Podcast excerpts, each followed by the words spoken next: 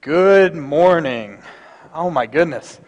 It's good to be with you guys this morning. Let me get this chair out of here before we get started. It's an exciting weekend. You can tell that because there's a little bit more room in the pews this morning.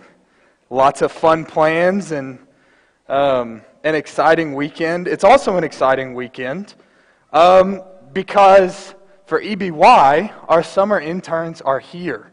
If you did not see them this morning, take a second after worship to meet them. But we're super excited this year to have Mary Denley back. Those of you who are around last year and hung out with us at all last year, you guys know Mary. Mary just graduated from Harding, right? Oh, there you are. Mary just graduated from Harding. Will you stand up? She graduated with a degree in social work, and she's kind of taking some time to figure out what's next for her. But we're super excited to have her, and we also have Matthew Hufilar, the most fun last name of all time. Matthew, if you want to stand up and wave to everybody. Matthew just finished his sophomore year at Auburn, right, studying pre-optometry. I like practice saying the word optometry because that's a tricky one. But for any of you spectacled fellows like myself, I don't know how long optometry school lasts, but be looking for him to fix your eyes in a few years when he gets done. And we hope this summer both Matthew and Mary can help our students fix their eyes on Jesus. It's a fun dad joke to start us off this morning. Thank you. No, it's an exciting weekend. It's Memorial Day weekend. It's also my birthday weekend, May 30th, Tuesday, May 30th. I think there's time to get a card in the mail. I'm just kidding. It's fun. Birthdays are fun because there's hope for the next year, right? You get to reflect on a year of life and hope you make it to another one after this one, and hope that maybe you can save a little more money or spend a little more time doing the things you want to do. There's a lot of excitement on birthdays. And so I've been thinking a lot about hope recently, and I know some of you guys, if you're an NFL fan, have thought a lot about hope as the NFL draft happened a few weeks ago. I've mentioned before that I'm a Washington Commanders fan. And I'm very hopeful right now, if you haven't followed that situation at all. Dan Snyder, our owner, is officially gone. We have a new owner, and so my entire life we've been bad, and there's hope for the future now. Or if you're a Braves fan, you may be hoping right now that they'll get rid of that horrendous Quickrete logo on the side of their jerseys. I don't know if y'all have seen those, but it's just bright yellow on blue and red, and it's just gross. But I know you Tennessee fans know a lot about hope. I mean, you guys, since 1998, have been hoping that maybe you could squeak together a good season. And Tennessee fans are more hopeful than anyone I've ever met. Just complete false confidence that we could go 0-10 one season, but next season's the year. But let's be honest. Y'all had a great season this past year. Congratulations. I mean, to be completely honest, half of being a sports fan is having hope, right? I mean, unless you're an Alabama or a Georgia fan, and at that point, half of being a sports fan is trust. Trust that Nick Saban isn't too old to keep coaching, and trust that your quarterback, who is older than most of your tenured professors, is going to be back for a 16th season.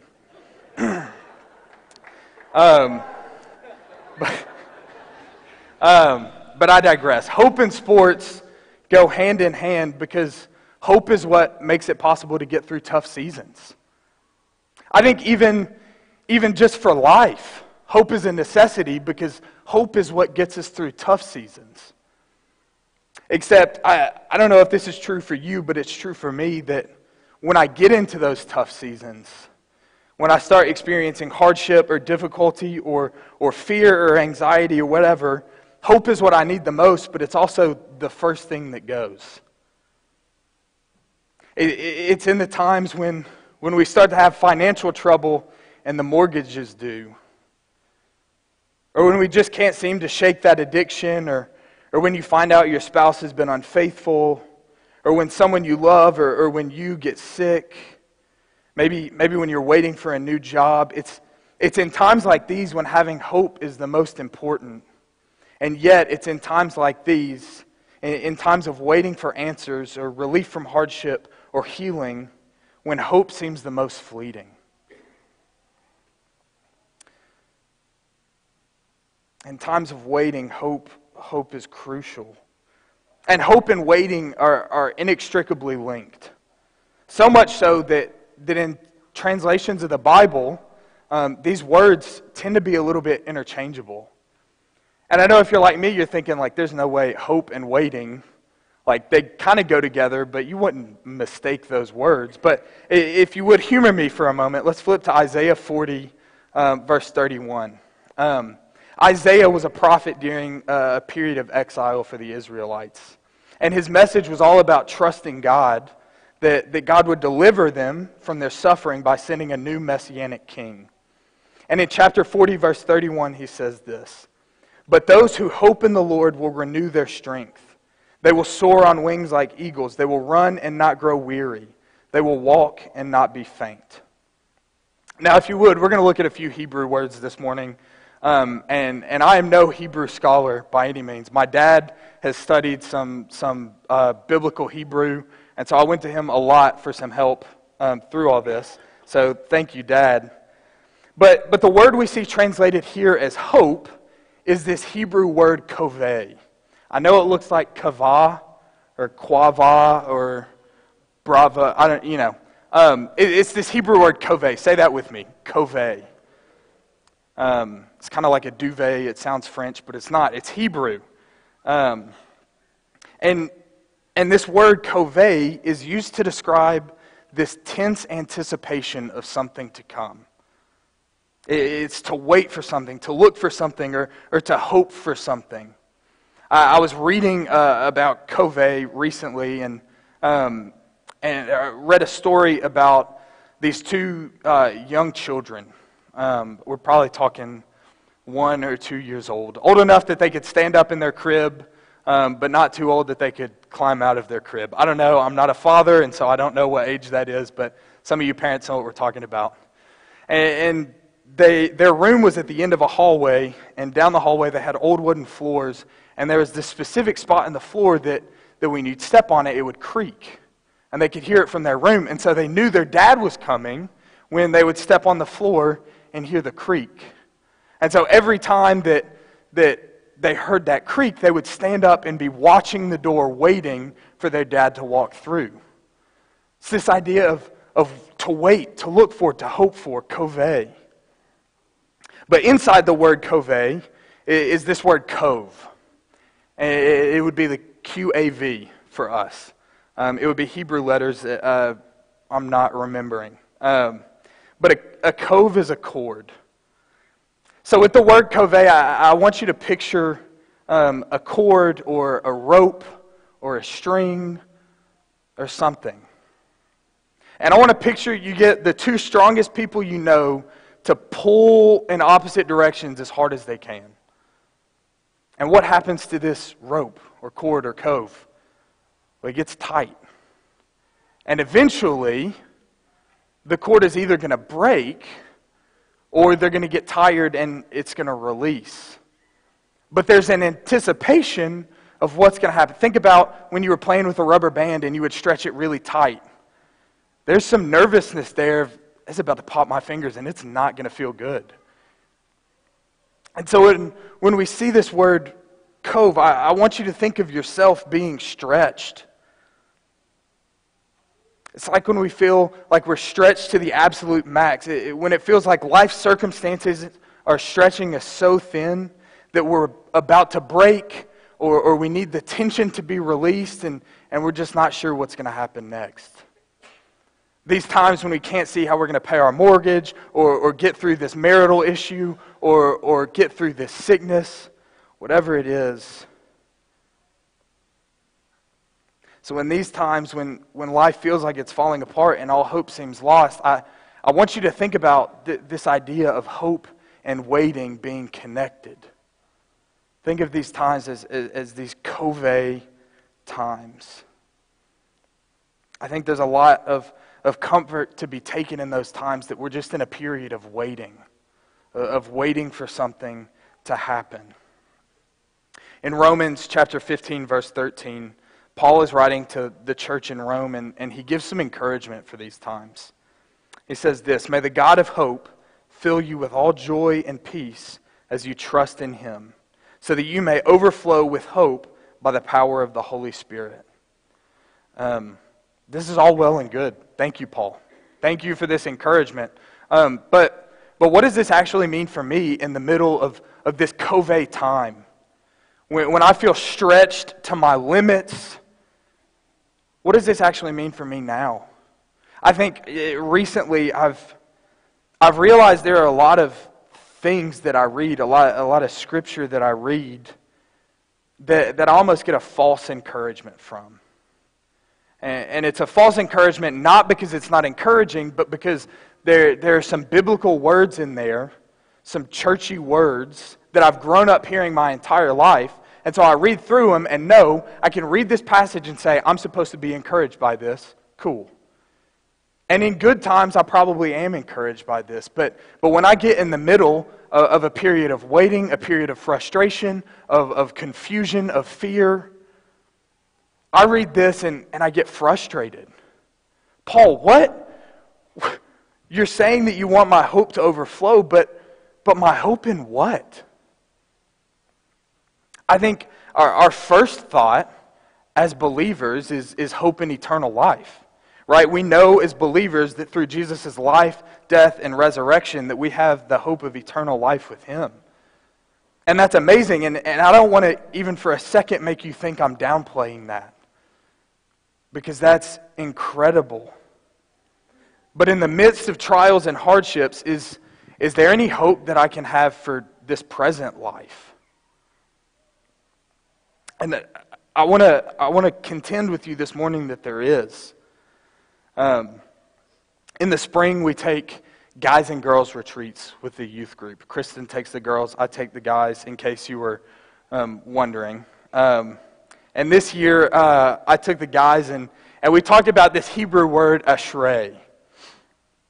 And in our Bibles, ashrei is typically translated as blessed or happy. Say that with me this morning. Ashrei. Ashrei. It's weird. Other languages are difficult and hard. And there's lots of Hebrew words this morning, I'm sorry, but we've only got one more later.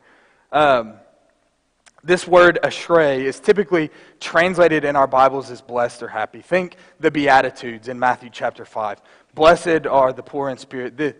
This is the word, this is the idea. It's typically translated as happy or blessed. But I think it's a little bit more. I think it's this idea of joyful satisfaction.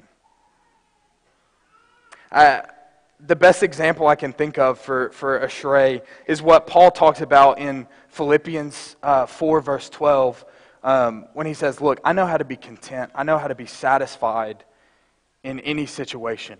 Whether I'm hungry or full or rich or poor, I can be joyfully satisfied in any situation because I know Jesus. So how is Paul able to be content in any and all circumstances, here and now, no matter what? I believe that it's Paul's hope in the promises of God. And this is something that I don't remember talking about a ton outside of the Old Testament. Right, we see a lot of God's promises in the Old Testament to the Israelites, but it's not something I remember talking about for us here and now. And so what I think Paul is hoping in is the promises that God has made to him and also to us. And so I want to look at a few of these this morning, but we're not going to look at them all because we would be here for way too long. I mean, there's thousands of these promises that are made to us in the New Testament. as Gentile believers that we can hope in. But in the midst of trials and hardships, we can trust in the promises of God. We can trust Jesus when he says in Matthew 11, verses 28 through 30, "Come to me, all you who are weary and burdened, and I will give you rest. Take my yoke upon you and learn from me, for I am gentle and humble in heart, and you will find rest for your souls. For my yoke is easy and my burden is light." It's so easy in these times, these cove times, when life just feels like you've been thrown in a dryer and you're getting tossed and turned by everything. It's so easy to think that rest isn't possible. That you wake up in the morning and your first goal is to try and solve whatever problem or issue is going on, and you go to bed at night and you can't sleep and you toss and turn because you're working out in your head trying to figure out, how can I fix this problem? And Jesus says, give that to me. Give that to me. Stop trying to handle all of life's problems on your own and give it to me to take care of, and I will give you rest. This isn't just an idea, but this is a promise. In the midst of trials and hardships, find hope in the rest that Jesus promises. We can also trust that God is working all things out for our good according to his purpose. Paul tells us in Romans 8:28, he says this, "And we know that in all things God works for the good of those who love him, who have been called according to his purpose." Now, this gets a bit tricky, because I think sometimes what we like to think Paul is saying, or what we hope Paul is saying, is that in all things, God works for the good of those who love him according to your preferences, according to the things you want or the way that you want it to work out. But sometimes the circumstances God wants us in or needs us in don't fit our preferences. Look back at Paul. He was shipwrecked, snake-bitten, beaten, imprisoned, and yet we still see in Philippians 4, verse 12, that he can be joyfully satisfied in all circumstances. Because he knew that God was working everything out for Paul's good according to God's purpose. Now, I'm not saying that God is causing all these bad things to happen. In fact, I would argue that it wasn't God causing these bad things to happen. But what I am saying is that God is sovereign, and he will use all things for your good and for his purpose. I heard a pastor once say, God doesn't fund plans that aren't his. We may think our plans are good, but we don't know everything. I'm 24. I'm actually 23. 24 on Tuesday. Get those cards in the mail. I'm 23, and I can promise you, and you guys can look at me and probably say, yeah, this guy doesn't have it figured out. But I know this because every time I try to go off on my own and do things my way, the way that I think this is what's good for me, this is what I want, it seems like I always end up broken and hurting. See, what Paul is actually saying in Romans 8:28 is that even when your circumstances don't match your preferences, know that God is working all things out for your good according and in line with his plan. In times of trials and chaos, find hope in knowing that God is working all things out for your good according to his purpose, and that whatever you're going through will be used for God's glory. And the last promise we're going to look at this morning is that we can trust Jesus when he says he'll be with us always. In Matthew 28, verse 20, Jesus gives the disciples the Great Commission. Right? Jesus tells the disciples, go out into all the nations, making disciples and preaching and baptizing and all these good things. And he closes with this. This is Matthew 28, verse 20. Jesus says, "And surely I am with you always, to the very end of the age." Now, if you've read the story before, if you're familiar with this, we know very soon after this, Jesus is going to go back up to heaven. So it looks a bit confusing, until we see in John 14, verse 16, when Jesus says this, "I will ask the Father, and he will give you another advocate to help you and be with you forever, the Spirit of truth."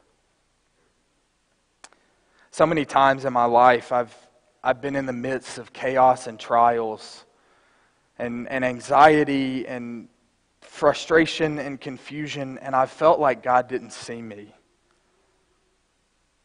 I remember my freshman year of college. I don't know if any of you guys have ever moved 700 miles from home to a city where you don't know anybody, starting a new stage of life. I know some of you probably have, but I decided to do that when I turned 18 and went off to SMU in Dallas, Texas. I moved 700 miles from home to a city where I didn't know anyone. I had met one campus minister, awesome guy, super great, but I didn't know anybody. And I really felt like that was where God was calling me.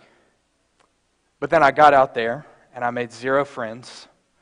I found no community at church. I spent 98% of my time by myself in my room. I took a lot of naps. A lot of naps. It was miserable. I was super depressed. I was going to church every week, but I couldn't find community. There wasn't a good young adult group there. I was miserable. I was at the lowest point of my life. And if I'm completely honest, I was angry at God. I felt so much that that's where God was calling me, and then he just left me. Like in my head, I'm thinking, God can't call me somewhere and then it be the most miserable place ever. It was awful. I was so angry at God. I thought he had left me where I was.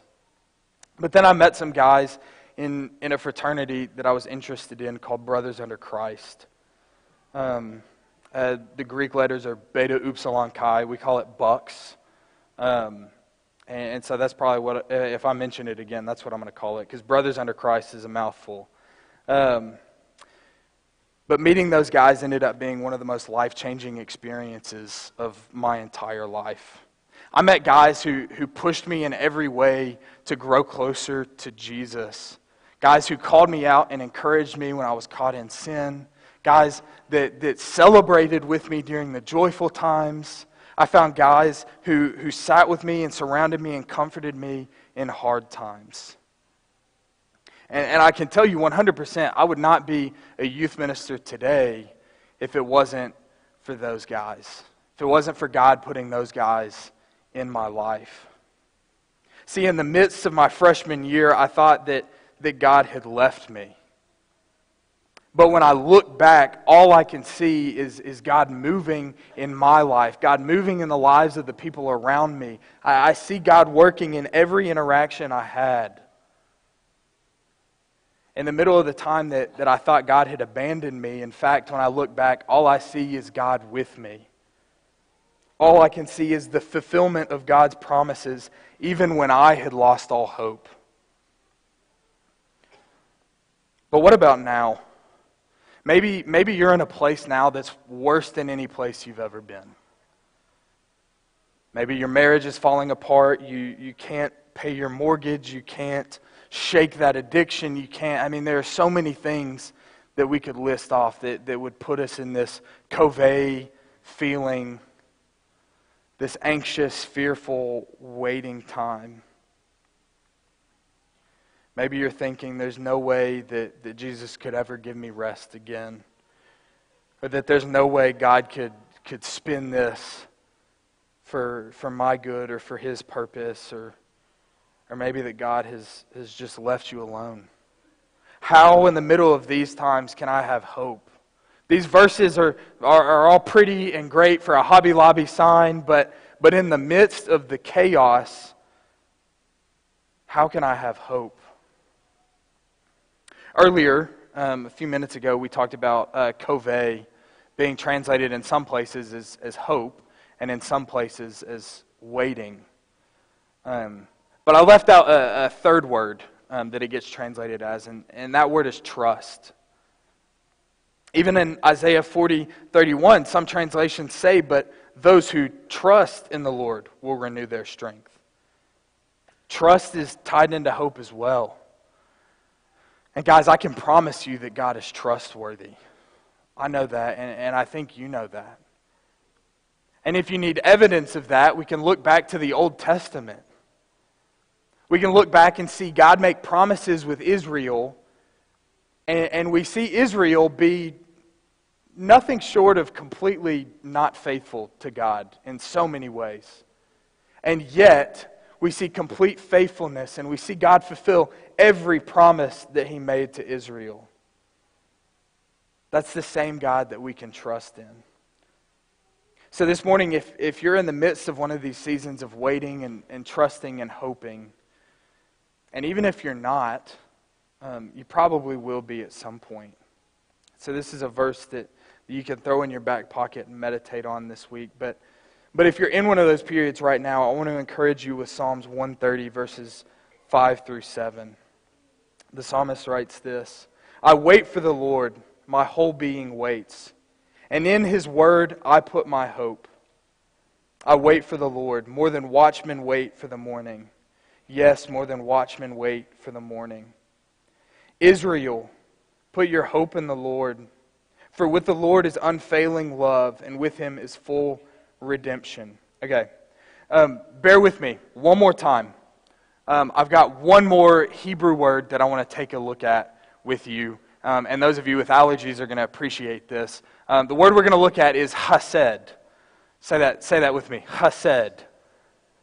It's weird. You kind of clear your throat while you're doing it. Don't look at a neighbor while you're doing this, or that could be an uncomfortable situation. This word is the word that we see translated as unfailing love. It's really this word, hesed. You also see it translated as goodness or loving kindness, but I like the translation best as covenant fidelity. East Brainerd, put your hope in the Lord, for with the Lord is unfailing love. For with the Lord is covenant fidelity, and with Him is full redemption. God is always faithful and will fulfill all of His promises. I had to look up, you put two really big words next to each other, and I get a little confused sometimes. So I looked at covenant fidelity, and I just want you to break it down with me for a second. We've got covenant, we've got promises, but kind of like a step higher than a promise, and then fidelity or faithfulness. And so I think there's two ways to look at it. Both of them are awesome, and I think it's probably encapsulates all of it. But we have a God who is covenantly faithful to fulfill His covenants. God is always faithful and will always fulfill all of His promises, even when our circumstances don't match our preferences. We can find hope in the waiting because we know that we can trust God's goodness, His faithfulness, His steadfast love, His loving kindness, His covenant fidelity, His hesed. I know I can trust God because even when humanity turned away and chose sin over relationship with the Creator of the universe, out of His hesed, his covenant fidelity, out of His goodness, He remained faithful to His promises to us. He remained faithful to His promises to save us. So, He became a man in Jesus. He lived a perfect life, and He sacrificed Himself. He rose again on the third day, having conquered sin and death, so that we could have a relationship with Him. And because of that, we have hope not just for eternity, but we have hope in the here and now. Even in the covey times, even in the times when we're stretched to the absolute max, even when in the times when it looks like our life is about to just fall apart and crumble around us. In those times when when things work out how we want, or even in those times when things don't work out according to our preferences, we can trust that God is with us even there, working all things out for our good according to His purpose, and that there will be rest. Guys, this morning, let God's past faithfulness give you hope now and for the future. Will you pray with me? God, I want to come before you now thanking you for this morning. God, I thank you for this time that we can come together and worship together. And God, I pray be encouraged by seeing one another worshiping. God, for any of us right now in a period of covey, of waiting and hoping and anxiety and fear and confusion and chaos, God, I pray that you would give us hope. Fill us with joy and peace and all hope through the Holy Spirit. And God, let us trust you. Let us trust in your goodness. God, let us trust in these promises that you've made to us, because you are a good God. You are faithful forever, even when we're not. God, I pray that we would be encouraged by your goodness, by these promises. God, and give us hope, not just for eternity, but for the here and now. We love you, God. In Jesus' name, amen. If this is the first time you're hearing about God's goodness, or if right now you feel like you're all out of hope and you need to talk with someone, we've got elders that would love to spend some time this morning with you talking or praying, whatever you need. But if you would, let's stand and give God praise this morning for His goodness.